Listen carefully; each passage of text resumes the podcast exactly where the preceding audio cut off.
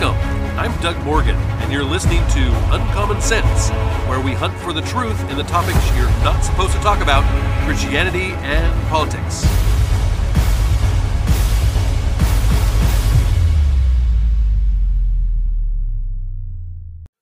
I have heard many people remark on the tone of political speech in this country in recent times, and I agree with many when they say that because of events in recent times, more and more individuals that once paid, little to no attention to in the political arena now have no problem speaking up. But one thing I don't agree with is that we can hold political leaders responsible for the actions of others. Let me explain. If a political leader was to say that we should go over to a certain business, let's say, and burn it down because of the owner's political views. Well, if others were encouraged to do this and went and did it, you could and should hold that leader to some sort of responsibility. What you can't do is hold a leader responsible for the actions of insane and unstable individuals when they have not called for their actions. Let me give you an example. From History.com, on June 14th of 2017, a gunman walked onto a baseball field at Eugene Simpson Park in Alexandria, Virginia, and opened fire on politicians and wounding House GOP whip Steve Scalise. He was a member from Louisiana, and four others at the time. The representatives had been practicing for the annual congressional baseball game for charity, and James Hodgkinson, a 66-year-old man, asked a passing congressman, South Carolina's Jeff Duncan, by the way, whether Republicans or Democrats were on the field practicing. Once he received confirmation that the Republican representatives were the ones on the playing field, Hodgkinson fired off 60 rounds into the unsuspecting elected officials. Now, a call to police went out shortly after about 7 a.m. as the political officials scrambled for cover, and when officers arrived on the scene, they exchanged fire with the subject, running towards him while dodging the spray of bullets even, and eventually killed him. Unfortunately, Hodgkinson's damage had already been done, and subsequent investigations revealed that he, as a man with a clear hatred for Republicans, is the one that was responsible for this solely. Now, he had arrived at the field in a white van that he was living out of, actually, with his legally purchased rifle and a list of six conservative members of Congress, presumably as his targets, obviously. Now, just one day later, the planned game went on, actually, with almost 25,000 tickets sold for that game, a record-breaking amount for the game that had actually been played annually since 1909, which was actually interesting, and more than $1 million was raised for charity because of it. Now, Scalise, who was shot in the hip, suffered from the critical wounds, and he underwent several surgeries and faced a lengthy recovery before returning to Congress on September 28th to a standing ovation. That was just such a neat moment. The other victims included Capitol Police Special Agent Crystal Greiner, lobbyist Matt Micah, and Zach Barth, a staffer for Representative Roger Williams of Texas. Now, what was the reaction of liberal Democrats after this happened? Well, the LA Times actually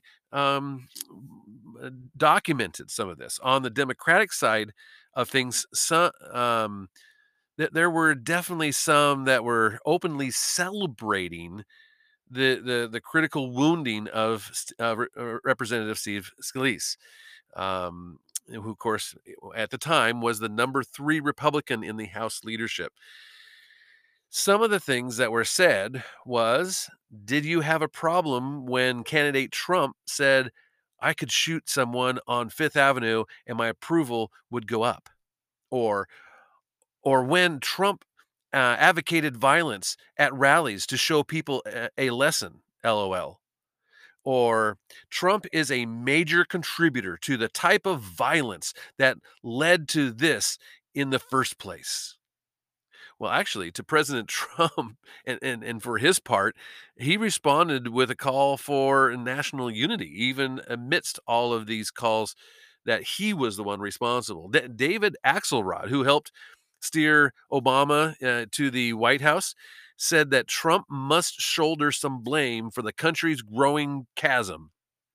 Ultimately, though, he said that it was the voters who must take responsibility. Here's what he said, quote, in our democracy, it's not just up to the leaders to decide what our politics is going to be like. It's also up to the citizens, Axelrod said. And he actually even now lectures on politics at the University of Chicago, in Obama's old hometown. It remains to be seen, he continued, whether the Virginia assault would be jarring enough that politicians start paying a penalty for this kind of blood sport approach, unquote. Well, so you can see that these liberal politicians do not stick to this whole notion that you cannot hold people accountable for insane people's actions, right? Especially when they haven't ultimately called for it. Well, this happened the other day. Last Friday, another attack happened, but this time to Nancy Pelosi's husband. Paul Pelosi, the husband of House Speaker Nancy Pelosi, was hospitalized early Friday morning after an assailant broke into their San Francisco home and beat the 82-year-old businessman with a hammer while looking for the lawmaker, the report said. The House Speaker was not at the couple's $6 million townhouse when her husband was violently assaulted, and that was according to a spokesman, Drew Hamill. Now, this is what he said, though. He said, quote, the assailant is in custody, and the motivation for the attack is under investigation, he said. Mr. Pelosi has taken was taken to the hospital, where he is receiving excellent medical care and is expected to make a full recovery. The speaker was not in San Francisco at the time. Now, CNN reported that the assailant tried to, get this, tie Paul Pelosi up and repeatedly ask, where's Nancy? Okay, let me stop here just for a second. So obviously it says he tried to tie Paul up, which indicates that maybe he didn't do a very good job of it. and he just was simply asking, where's Nancy? Where's Nancy? Asking over and over again. When the police arrived at the residence, the attacker said that he was waiting for Nancy. So obviously this guy is not, I mean, I'm not making light of things here. What I'm saying is that this guy is definitely unstable. This guy is not right in his mind. I mean, he's waiting for Nancy while he ties up her husband, right? The 42-year-old suspect is in custody, and law enforcement officials told CNN that this was the case, and two sources told the outlet that the assailant entered through the back of the house sometime before 2:30 a.m.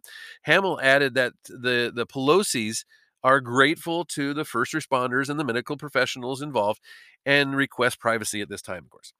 The U.S. Capitol Police, the FBI, and the San Francisco Police Department are conducting a joint investigation into the attack, according to the Capitol Police, which said that in a statement that staff from the field office quickly arrived on the scene, while a team of investigators from the Department Threat Assessment Section was simultaneously dispatched from the East Coast to assist the FBI and the San Francisco Police with the joint investigation.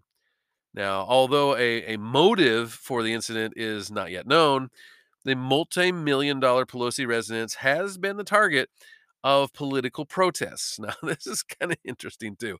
At the beginning of the year, protesters left a severed pig's head outside the garage after spray painting slogans about universal basic income and canceling rent. So let me stop. Again, I am not making light of this, but what I'm saying is that you have protesters, and these are liberal leftist protesters that, and when I say leftist, I mean, you can look at what they're protesting. They're looking at universal basic income. What is universal basic income? Well, that is where it's a Marxist communist idea. Basically, it's everybody should have a set wage, at least a basic wage that you cannot make less than. And if you, and so what it requires is those that are working and paying taxes, that money then go to people that have decided not to work, and that they get at least a basic income. So the government would pay everybody at least a certain amount of money every year. That's what universal basic income is. There's been a number of people, even presidential candidates, that have run with this idea. Again, it's a Marxist, it's a communist type of idea. Everybody is equal. Everybody should have the same thing.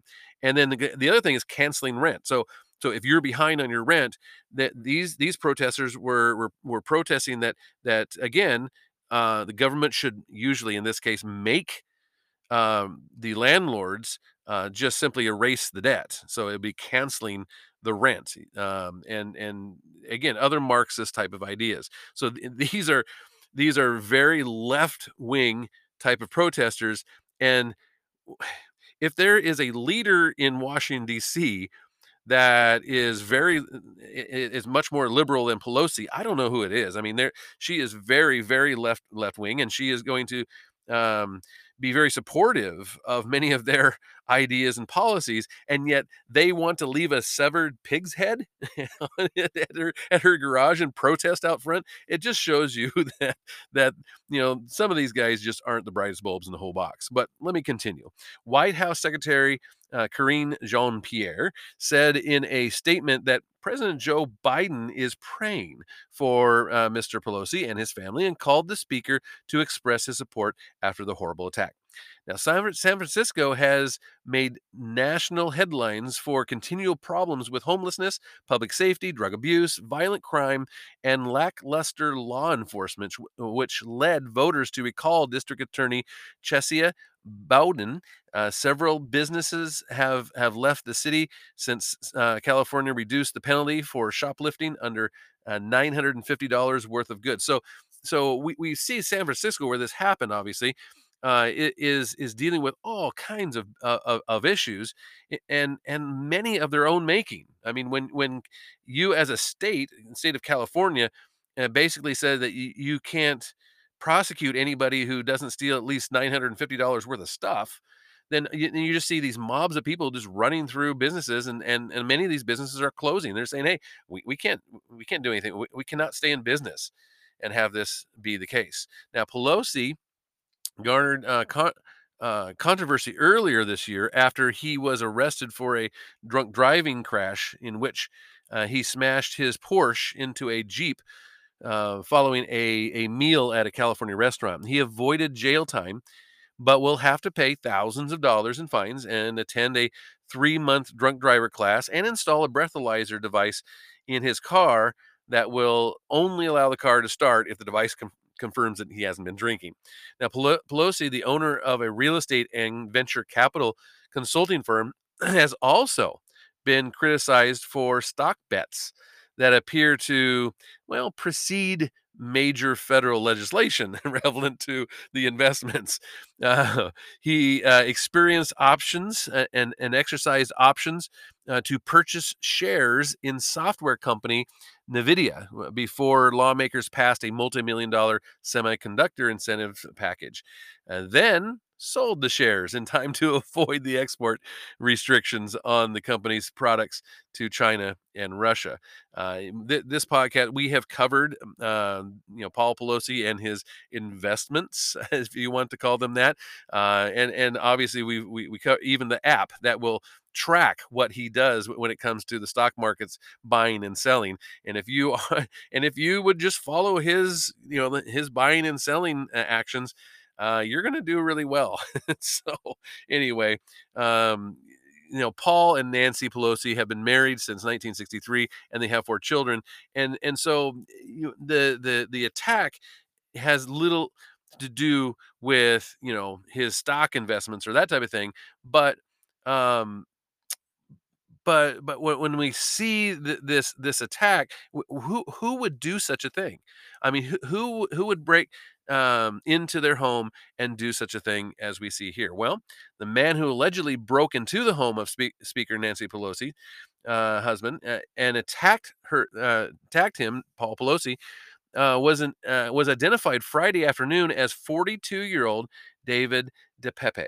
Now, police said at a press conference that they responded to the home around 2:30 a.m. and that when they arrived on the scene, they witnessed the suspect of Paul Pelosi fighting for control of a hammer. The suspect pulled the hammer away from Mr. Pelosi and violently assaulted him with it. Our officers immediately tackled the suspect and disarmed him, took him into custody, requested emergency backup, and rendered medical aid, police said. No motive was released, as officials said that the investigation was ongoing, and both Paul Pelosi and the suspect were transported to a local hospital for treatment. Now, Heavy.com, a fact-finding website, highlighted a tweet from a Mission Local journalist that stated, "My sources also name the suspect in this morning's hammer attack on Paul Pelosi as David DePape, born 1980, of Berkeley. He would appear to be a former Castro nudist protester." Now, things appear to be bizarre for a little while, he even commented. So I think you're right. The report highlighted in 2013 article, San Francisco Chronicle, in which the same man appears to be have been mentioned, although his name is actually spelled wrong in the article, but then spelled right in a photo that included him. The article described him as a hemp jewelry maker. CNN reported that the suspect posted debunked conspiracy theories on social media. And so the investigation continued over the weekend, and we take a little bit more of a look at what's happening here with the FBI being reportedly visited the home, dubbed by neighbors as the Hippie Collective. Does this surprise you, right? Well, the FBI visits Berkeley home tied to Pelosi beating subject. Public safety and investigative reporter, NBC Bay Area reporter Jackson Van Derbingen posted Friday that the victim is dubbed a Hippie Collective. The home is a Victorian style type home. It's dubbed the Hippie Collective by the neighbors. A sign is actually in one of the windows, and it reads, "Berkeley stands against hate."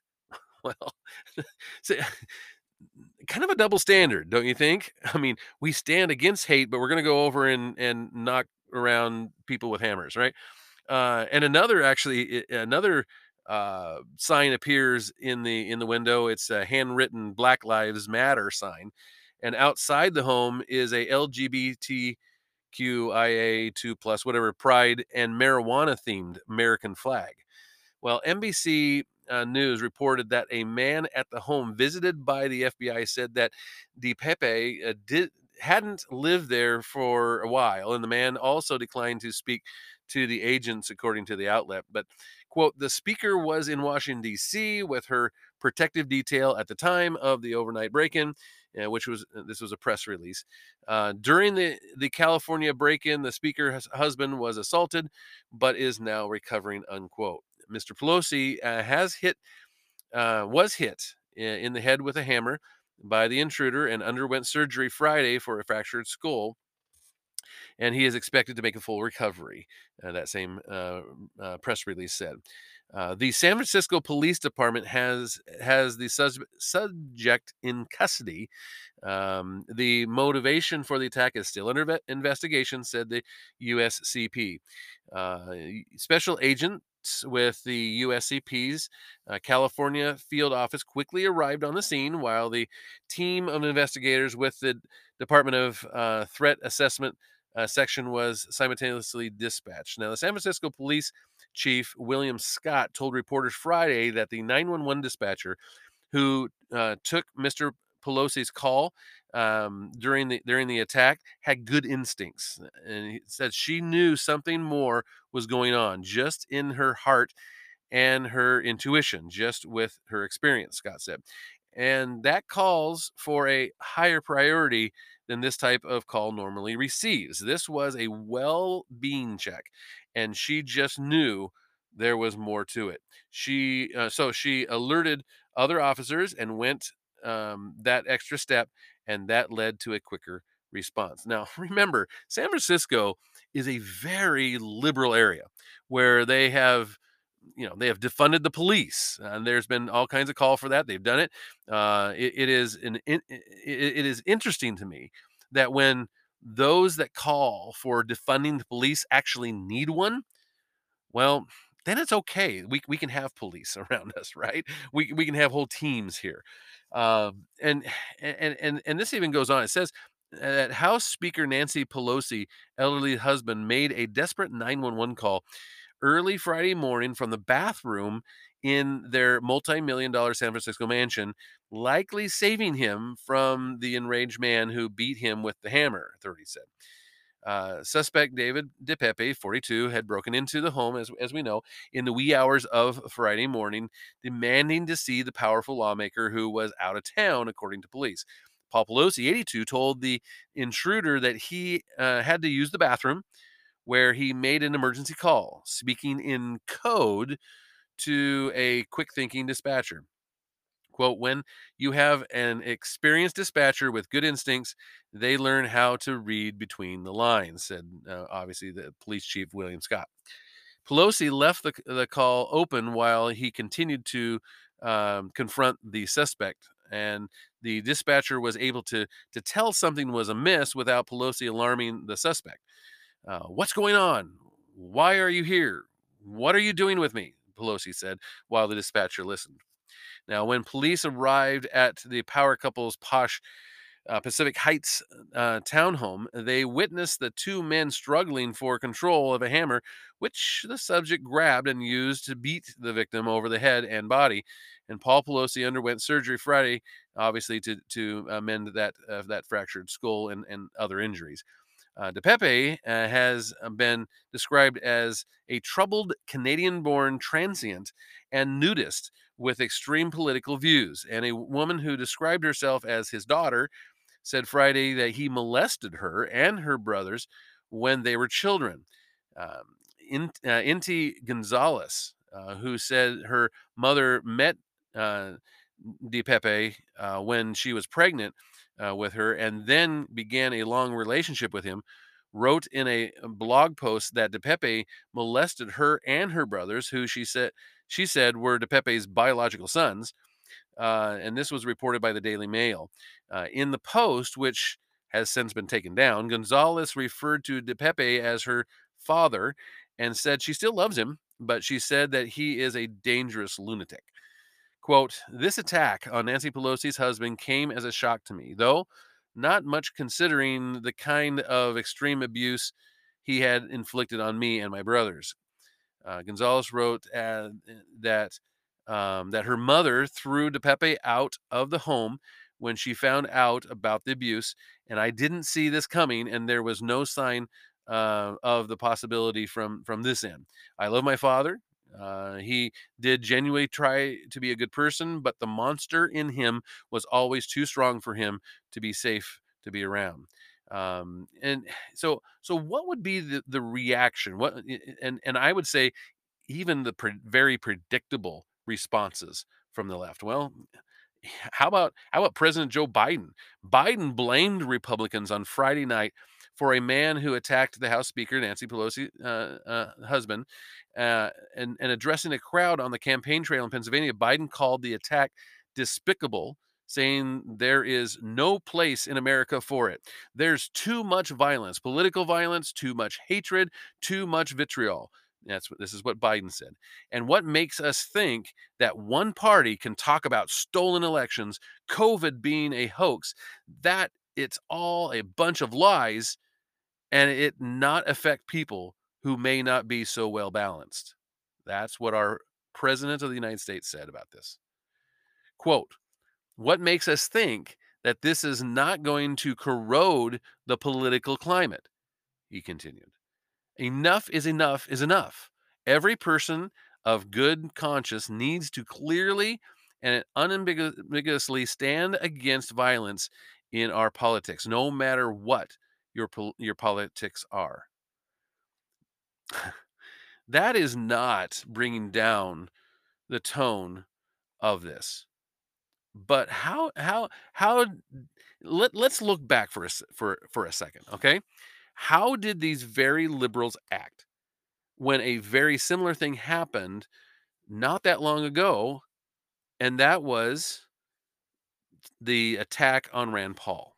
Progressives who mocked Senator Rand Paul, the Republican from Kentucky, after he was assaulted in 2018, expressed heartfelt sympathy for Paul Pelosi after he was attacked on Friday by an individual who invaded his home and reportedly beat him with a hammer. As many leftists took to social media and expressed their outrage at the attack, other users noted that many of those same leftists had celebrated when Rand Paul suffered an attack from an enraged neighbor 4 years ago, which led to 6 broken ribs and damage to his lungs. Majeed M. Padellin, who runs the Twitter account Brooklyn Dad Defiant, quipped in 2020 that no one has ever mistaken Rand Paul for an actual United States senator, including his neighbor. That's nice to say, right? He also said that Dr. Anthony Fauci, with whom, of course, Paul has sparred on multiple occasions regarding the federal government's COVID response, quote, "could probably pick up where Rand Paul's neighbor left off and nobody would mind at all," unquote. Yet Palin declared on Friday that the violent, heinous attack on Paul Pelosi, the speaker's husband, needs to be denounced in the strongest possible terms, and this is all in caps, by both sides. How about this over here? Paul Pavlitz, who wrote a book entitled "If God Is Love, Don't Be a Jerk," and has "Love Your Neighbor, Get Vaccinated" on his Twitter bio. He remarked this. He remarked about that he does not condone or approve of Rand Paul's neighbor, but does understand him. And he has tweeted mockingly about the attack on Paul multiple times over the past 4 years. Yet on Friday, he said that in a since deleted tweet that the attack on Paul Pelosi is the direct result of Fox News and the GOP's purposeful, irresponsible rhetoric. It will continue to get worse. And if it gets control of Congress, our nation will be unrecognizable, said this professed Christian. We need to vote these monsters into oblivion. Okay, so we see all of these different things that come out of these type of events, and it's just a hypocrisy. It's hypocritical for liberal leftist leaders to say, well, you know, all of these attacks on Republicans, well, they deserved it. It was because of what they had to say.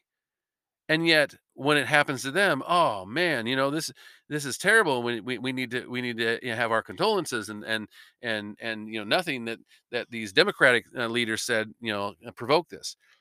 Again, I say that you cannot make political hay on backs of tragedies. And in this case, this type of thing did not happen because of some Republican somewhere saying that it should have taken place.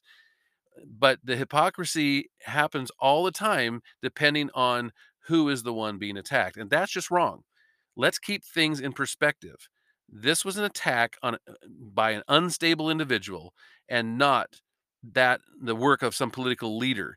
And we need to have our condolences and pray for Paul if we can. All right. So thank you very much for listening. You can always go to uncommonsensepodcast.com and listen for more. And again, thank you for listening. This podcast is a production of Morganite Communications.